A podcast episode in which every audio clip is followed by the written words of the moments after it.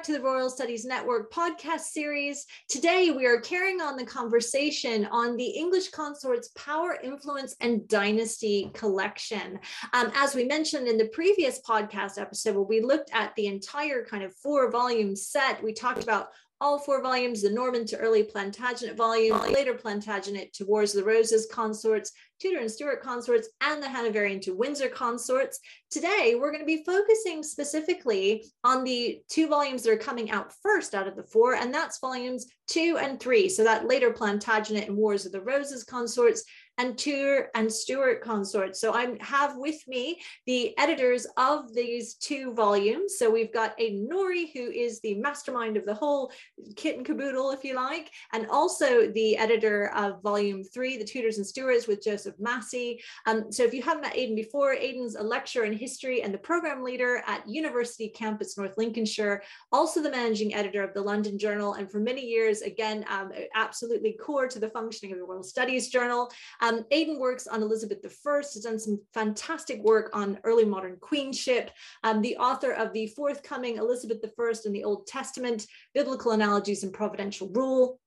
Also has another work coming out with A R C's uh, Gender and Power in the Pre-Modern World series on Elizabeth the First and biblical uh, connections, if you like. Two fantastic collections that Aidan has co-edited, one with Lisa Tompkins, Women on the Edge in Early Modern Europe, and also with Marina Gerzik, From Medievalism to Early Modernism, Adapting the English Past.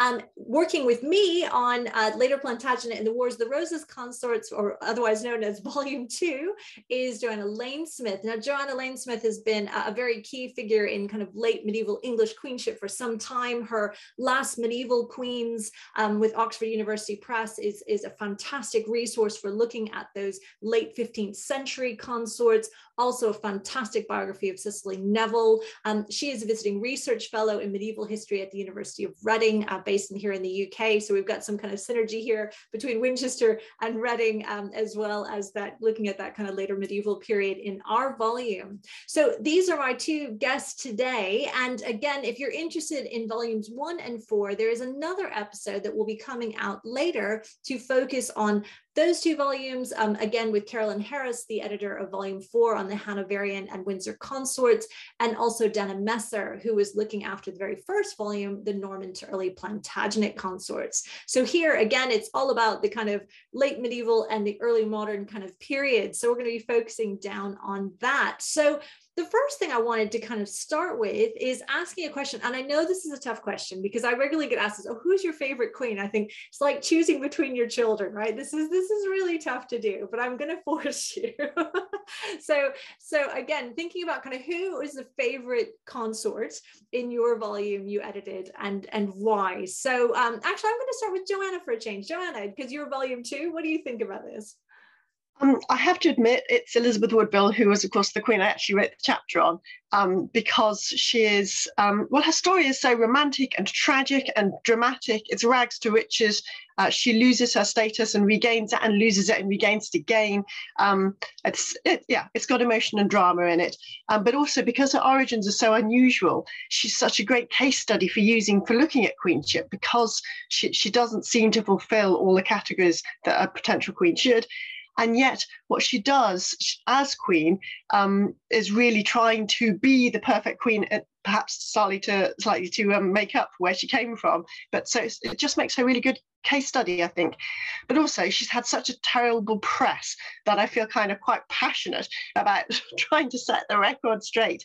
Um, so yeah, try, trying to set that record straight. But also I think finally, because she feels very modern in some ways as well, because she has this confidence in herself. She says yes when the king asks her to marry her and believes that she can do it.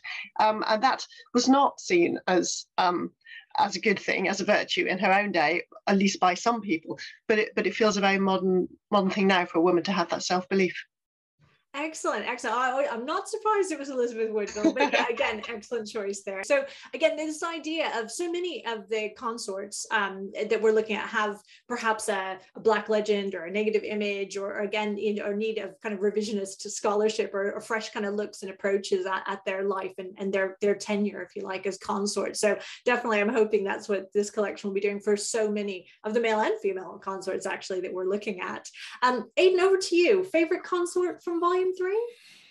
I know, I know. That's not fair. I mean, uh, so I wrote in Jane Seymour um, because I did want to, I did feel like she gets um, overlooked and ignored um, and is thought of as being boring. And I wanted to kind of push against that. Um, but I do love Catherine Parr.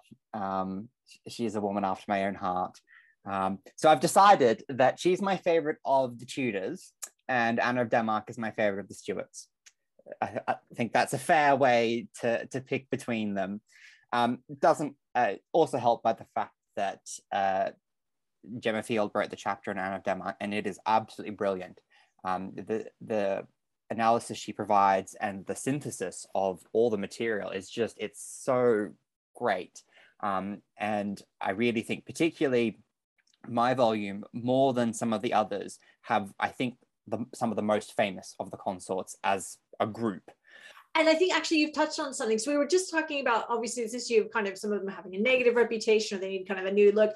There's a challenge as well with looking at the really famous ones and trying to bring something kind of new or again, fresh approaches. But you you also touch on something really, really vital is there are so many consorts who are completely overshadowed by their husbands or by more famous women in their period or by the consort that preceded them or their mother-in-law, for example. And so that there's a challenge every which way you look at it really with these with these consorts, isn't there? Well, it's the, think of the Stuarts. On the one hand, you have Henrietta Maria, which everyone knows about. And then you have Catherine of Braganza and Mary of Modena.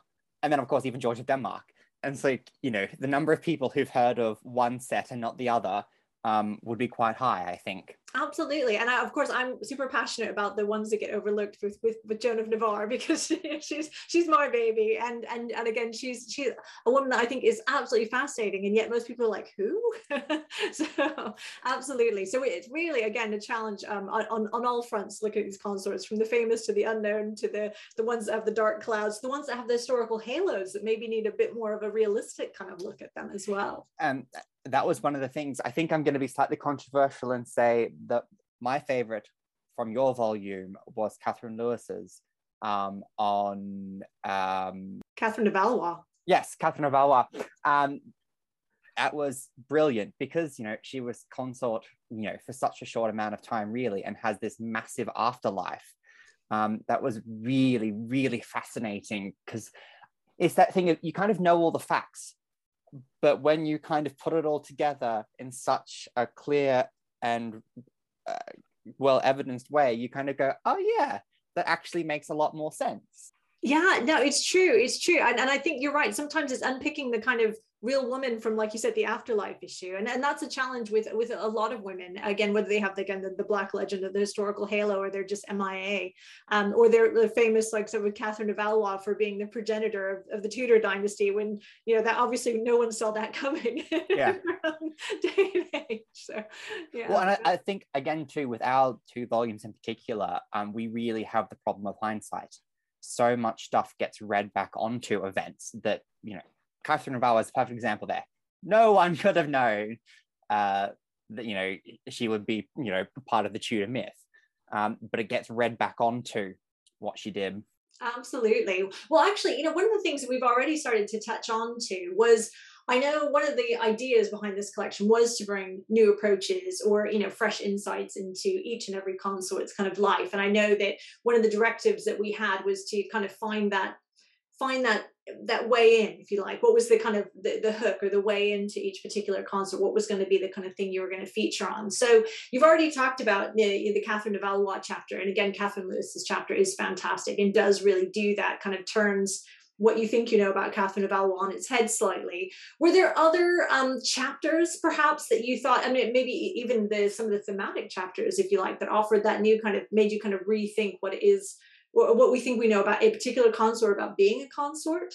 I don't know. Joanna, do you want to kind of come in? Yeah, um, knowing you were going to ask this question, I was going to say Catherine de Valois, and so as soon as Aidan said that.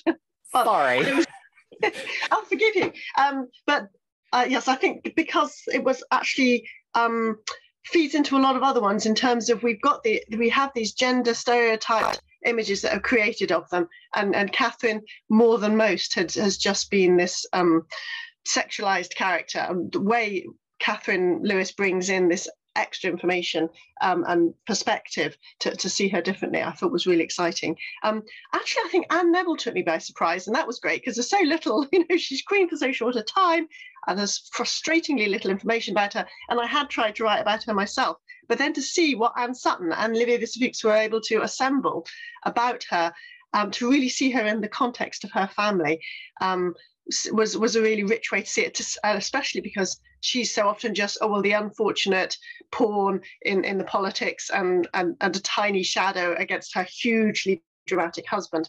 Um, so it was it was really nice to be able to see uh, a way of looking at Anne that that, that set her much more um, at the front of, of, of her of her story, I suppose. Yeah, and I think you brought up something really good here. Sometimes there's a presumption that there isn't anything to say about a consort if, you know, uh, if they if, if not much has been said about them before, they had a really short tenure, et cetera. And I think that that. looking at it again, or looking at it in a different way, or bringing the evidence together to kind of bring a different perspective, can kind of illuminate the fact that actually the Berengarias of Navarre and the Anne Nevilles and the, and the ones that you think, oh, there's nothing to say about them, have loads to say about them. Actually, it just takes a different perspective, or again, digging into a different pile of documents perhaps to get a new look at them. Yeah, yeah. And how about Tudor and Stuarts? What do you think, Aidan? Uh, I think uh, Chloe Fairbanks and Sam Lane's chapter on Anne Boleyn. But it's not a case necessarily of saying something new, but about actually looking at stuff that may have been looked at, you know, hundreds of times before, um, and actually saying, you know, are we just reading this because this is how we want to read it, or are we reading it based on what it actually says? Um, so the focus of their chapter is um, the kind of Anne's involvement in the reform movement. But I think they're very, very sensible to sort of how problematic it is to just be like, yes, Anne Protestant. That's why, you know, Henry the Eighth uh, wants to marry her, you know, divorce and marry her. Um, but on the other end, um, I absolutely love Julie Farguson's chapter on George of Denmark. Um, really uh, a neglected consort, you know, particularly because he's a man. Um, I think that's one of the reasons that has really contributed to his being overlooked. Um, but Julie does some really excellent stuff um, thinking about George from a gender perspective, because we often think about him kind of as a failure. Um, you know, he's this weak, emasculated man. And as Julie quite rightly points out, there's no evidence for that. That's not the case. He's supporting Anne, that's what he wanted. Um, so kind of putting sort of modern ideals about what they should expect, you know, what a man should do, um, has actually, you know, done a disservice to George. I completely agree. I mean, George of Denmark completely reshaped the role of the male consort, and his legacy is very much felt um, in terms of Albert and Philip, and even the reason why they're called Prince Albert and Prince Philip, for example. Um, and I think you're right. I think George is ignored or downplayed, or like you said, emasculated, that he chose to be his wife's subject. Um, but it was incredibly powerful in terms of kind of redefining what the role was and how that would work vis-a-vis regnant queenship. Well, you know, as, as Julie points out, her husband was literally voting in the House of Lords. You know, no king gets his wife in the House of Lords. Um, and, you know, and because of George being in the House of Lords, you know, people sort of gauged his opinion on stuff as the Queen's opinion on stuff. So if he didn't vote for something or didn't show up for a certain vote, you know, people were kind of trying to read that um, to how that fitted with the Queen. Um, and that's an angle that you just don't really think about. Absolutely, absolutely. You're right. And that that is a, a completely kind of a factor of gender, isn't it? That, that obviously you're right. A, a woman wouldn't have been sitting in the House of Lords. You know, Elizabeth Woodville should get that privilege. Joan of Navarre didn't get that privilege. But you're right. George of Denmark gets to do that. So you're right. It, it's a very different way of working that kind of royal dynamic, that kind of yin and yang of kind of, you know, the male consort and the regnant queen, and kind of how that can work um, maybe in some ways better um, it, than the other way around. So yeah, yeah, really interesting. Definitely, definitely.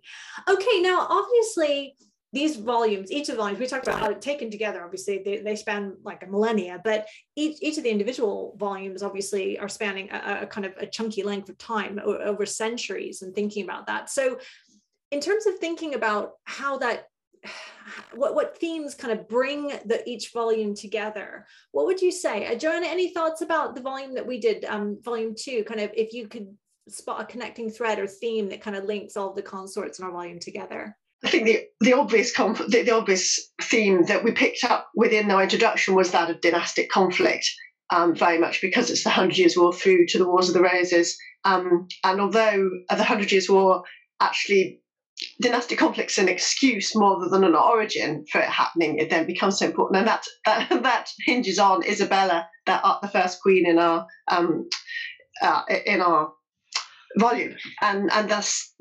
That way, uh, going on forward, then the queens are much more interwoven into this. And it's not just conflict between the kings. The queens are absolutely a heart of it, um, because, of course, they are the mothers of the heirs, or the, or the actually the sisters and and, um, and daughters of the, of the men who people are at conflict with. So they've got this real tension that they're often, you know, the family of the enemy. So that that's really key to actually shaping who they can be. Uh, but also, of course, being peacemakers, that is so important as well. So sort of positive and negative elements of that dynastic conflict, which I think is, is the most overarching theme. Yeah. Yeah, yeah, you're absolutely right. I mean, that that really did dominate the consorts in, in, in our volume. And I think you th- uh, you're right. There's this really interesting kind of male-female dynamic that men are kind of martial, make conflict, and women are supposed to be the peacemakers. But there is this issue with the conflict, you're right, because these women are completely sucked up into it, whether they're sucked up into it because they're the consort of the monarch or because their relatives are on the other side of that conflict. They're just at the heart of it in any way, shape, or form, and it completely shaped their lives. So yeah, I, I completely agree with you on that one. So how about for volume three? Is is uh, is it a similar thing, or is there a completely different um, theme that kind of brings all those women and men together? It is difficult um, because Elizabeth is a royal family of one. You know, there's no one else. Um, so, and I think that there is a real, obviously, you know, there's a difference between the Tudors and the Stuarts, but even just comparing, say, Philip the Second as the last Tudor consort and then Anna of Denmark as the first Stuart one, there is already a massive difference there, because if we think about what's going on in Europe in the fifteen fifties versus what's going on in the early sixteen hundreds, um, society has just changed so much. Um, and, you know, my volume is the first that had to deal with, you know, the issue of religion. Um, and yet, by the time we get to the Stuarts, we're having consorts whose confessional identities are at odds and t- with their husband for the first time. Um, you know, we don't need to rehash, but, you know, Henrietta Maria's Catholicism and the Sards of the Civil War. But at the same time, um, you know, Protestantism is not a, it's not a uniform church, shall we say. And, you know, the idea that George of Denmark remain, retains his Lutheranism. He never converts to Anglicanism, um, so it still attends Lutheran uh, Lutheran services. Um, so I think for me that's the biggest thing, because particularly if we think about a lot of the trappings of consortship, so much of that is bound up in religion, and particularly in the earlier medieval period, the relationship between consorts and the Virgin Mary, and the Reformation really does break that off um, and really interrupt Um, what had been a very long practice. Um, and so you see, um, and that's where you see stuff coming into conflict. Like, again, Henrietta Maria, it's not just that she was Catholic, but she was bringing a very Catholic view of consortship to England, which was by now very pleased to have been Protestant for many decades by now. Um, so again, I think for me, that's the biggest, that's the biggest kind of thread. I completely agree. And the Reformation is, you know, it happens like right slap bang in the middle of your volume. So that has to have a massive impact. Absolutely. And, and you're right. It does. It, it totally is a game changer, effectively, isn't it? In every possible way. Um, so, yeah, so lots to kind of think about there. Now, one of the things that's really easy to miss, or that people who obviously haven't read these books yet might not be aware of, is the fact that we don't just have biographical chapters of each of the consorts, but there are, in addition to the introductory bits, thematic chapters as well that look at kind of issues of being a consort, or the consort's tenure or office, or, you know, kind of it, wider wider concerns to kind of, you know, contextualize the lives of these women. Um, so so just some kind of thoughts about the, if you could tell us a bit perhaps about the thematic chapters in the in the volume, and then again what light you think they shed on the role of the consort. So um, Jen, I keep coming to you. I'm kind of going two and three and two and three. But um, do you want to tell us a bit about what we've got in, in volume two? Sure, yes. So the um, the, the first thematic chapter we've got is Katia Wright's one on the Queen's finances, um, which I think is really important for enabling you to understand what's underlying these queens and their different situations, that actually their financial situation is changing the finances is a lot more complicated um, than you might expect over this period, because they've got these different um, sources. Some of their estates, they're, they're given just for life. Some uh, some of them just on on the, uh, the um, side just for life. That's the good thing. Um, some of it is at the king's pleasure and is more easily taken away. And some of it is just for dower. But then later on, you get to the point where actually dower lands are what they're holding on for life at the beginning. So it is it's it's a bit of a pain to try and work out exactly what they've got all the time, especially given the lack of sources there are um, tie, tying in with that that that, that, that are surviving. But that was so that's that's really useful for underpinning um, the sort of the more visible queenship that you're getting in the chronicles and the letters and all the rest of it. Um, and then Anne Crawford was looking at the um, the impact of the Civil War on queenship. And what I think was really interesting from that is, in that way, it shows the enduring and resilience of consortship, and that actually, despite all that was going on, despite the way that Margaret of Anjou is so vilified and sort of turned into a character to undermine Henry the Sixth, it, it, it's not actually having as much of an impact on queenship as as you might think, as you might expect. Um, and then, of course, Ellie, there's yours on um, foreign queens. Um, and um, I think what struck me, well, um, really, actually, I, I love the way you were looking at the suggestion that we've perhaps overstated the xenophobia that goes on in terms of people's concern about not just the queens, but those who are closest to them, and that actually the concern is with anybody having too much influence and impact on the king. And um, that obviously partly the reason I'm fascinated by that is because that then impacts on, well, how do you think about how people respond to the Woodvilles? Actually, it's in the same thing. It's not because they were low status or because they deserved it. It's it's just because they had that that that close that proximity. But I don't know, what, what did you think was was most striking when you were looking at that?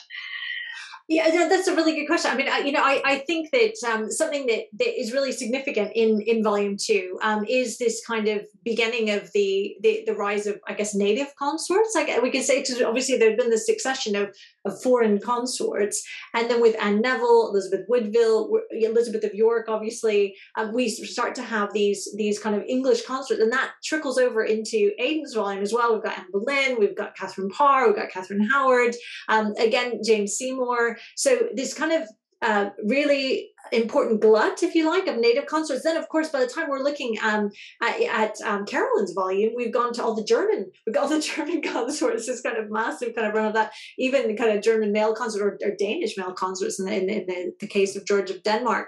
So um, th I think what's really interesting across volumes two and three is that shift, or that maybe even if it's temporary in a way, um, going from the, the foreign to the native. And you're right, the same issue of influence and, and concern about the queen's or the consort's proximity to the ruler and the, the nature of their relationship being inherently intimate means that people can't quantify that influence or that that suggestion. I mean, even what you were saying earlier, Aidan, about like trying to read what George was doing, is that because, you know, is, is he reflecting Anne? And again, when, when a ruler does something, they're thinking, is that is that because the consort was whispering in their ear? You know, so, so there's some really interesting things about influence. And again, that that's right in the title of the of the the whole um, the whole kit and caboodles. This idea of power, influence, and dynasty. Influence is kind of central to the role of the consort, be they, you know, foreign or native, if effectively. So yeah, I'm a slightly rambling response there, but uh, but in in your volume, Aidan, what are the tell us a bit about the thematic chapters and tell us a bit about what it tells us about the consortship. Yeah, so uh, Steph Russo did a fabulous thematic chapter for the Tudors on the depiction of the Tudors in historical fiction. Um, and this was something I wanted more or less from the get-go. So when I came up with the idea for the thematic chapters, I was flexible um, because I thought, you know, you, people will have read the biographies. It, you know, makes sense to kind of consider them in a group, particularly for volumes three and four, where there is such clear divisions between the kind of royal houses, as it were. Uh, but I knew from the get-go that I wanted to have something on the Tudors and historical fiction, because while we do talk about uh, films and T V shows, um, the market for historical fiction is, I think, uh, overlooked, particularly by scholars. Um, we're very happy to, you know, write stuff on the Tudors, as in the T V show, um, or films about Elizabeth the First, but there is far less work done on historical fiction. Um, there's clearly a market there. Um, so it was it was great to have um, something that considered all of the Tudor consorts, so not just Henry's wives, but also Elizabeth of York and Philip the Second. Um, so bringing them together, um, I think, was really important, and it it's it's a great chapter. Um, and then Katrina Murray did one for the Stuarts, um, where she looked at their kind of changing depictions, um, particularly uh, through gender, um, but also through material culture, showing that, you know, there were lots of concerns between about each consort that were displayed and vocalized and talked about. But again, also lots of concerns that were shared. So again, you know, going back to, you know, the idea of dynasty. So yes, you've got the female consorts who have to give birth, but then you've also got the issue of George and, you know, Queen Anne herself being the one who has to give birth to the child. And those kind of tensions there when it's the regnant monarch who is the one giving birth, going into confinement, all of that. Excellent. So I guess some really interesting threads on kind of representation and legacy then in the thematic chapters. And to be honest, it's, you know, thinking about whenever you're dealing with the Tudors, The, the afterlife issue, that kind of long-term, the kind of uh, the, the massive popularity, the enduring popularity of the Tudors has so much to do with not only the fact that it, you know, looms large in the curriculum, but also, again, this this massive kind of industry around the Tudors. Um, and, and you're right, the, the, the historical fiction element of that is is neglected. Absolutely, absolutely. So really interesting. And thinking about, again, representation, their own lifetime, legacy, perception, reputation as well. So there's so much to kind of think about there. So I'm hoping that this little discussion about volumes two and three has whet people's appetite. And obviously volumes two and three, in a way, perhaps maybe some of our most famous consorts um, are in these two volumes. I mean, again, whether we're talking about Margaret of Anjou and Elizabeth Woodville, The Wars of the Roses, again, I guess, and we've got Philippa Gregory thinking about historical fiction, the impact of uh, that that's had on kind of raising the profile of those women, uh, your Anne Boleyns, you know, your, your, your, your Catherine of Aragon's as well, um, and Henrietta Maria, as we were talking about, again, some, some very, very famous um, consorts, but we're hoping too that these thematic chapters will unpick some elements um, that haven't yet, or have, maybe aren't considered as deeply and really are important, really vital context for understanding the role of the consort, as well as the chapter on the consorts that people might not know so well. So uh, yeah, we, we really do hope that people do read these cover to cover and from, you know, volume one all the way to the end of volume four, because there is so much there. Um, I really want to thank you both, Joanna and Aidan, for coming on uh, the podcast today, telling us a bit about volumes two and three. Again, they're coming out this summer with Palgrave Macmillan's Queenship and Power series, and we're hoping that you enjoy each and every chapter and each and every consort that's featured in both of them. And again, chapters one and four as soon to follow, so that you can have the complete four volume set at your fingertips. Thank you both uh, for coming on and for joining us today. And again, for our listeners, keep your eyes out for the English Consorts Power, Influence and Dynasty series. Thank you. Thanks, Ellie.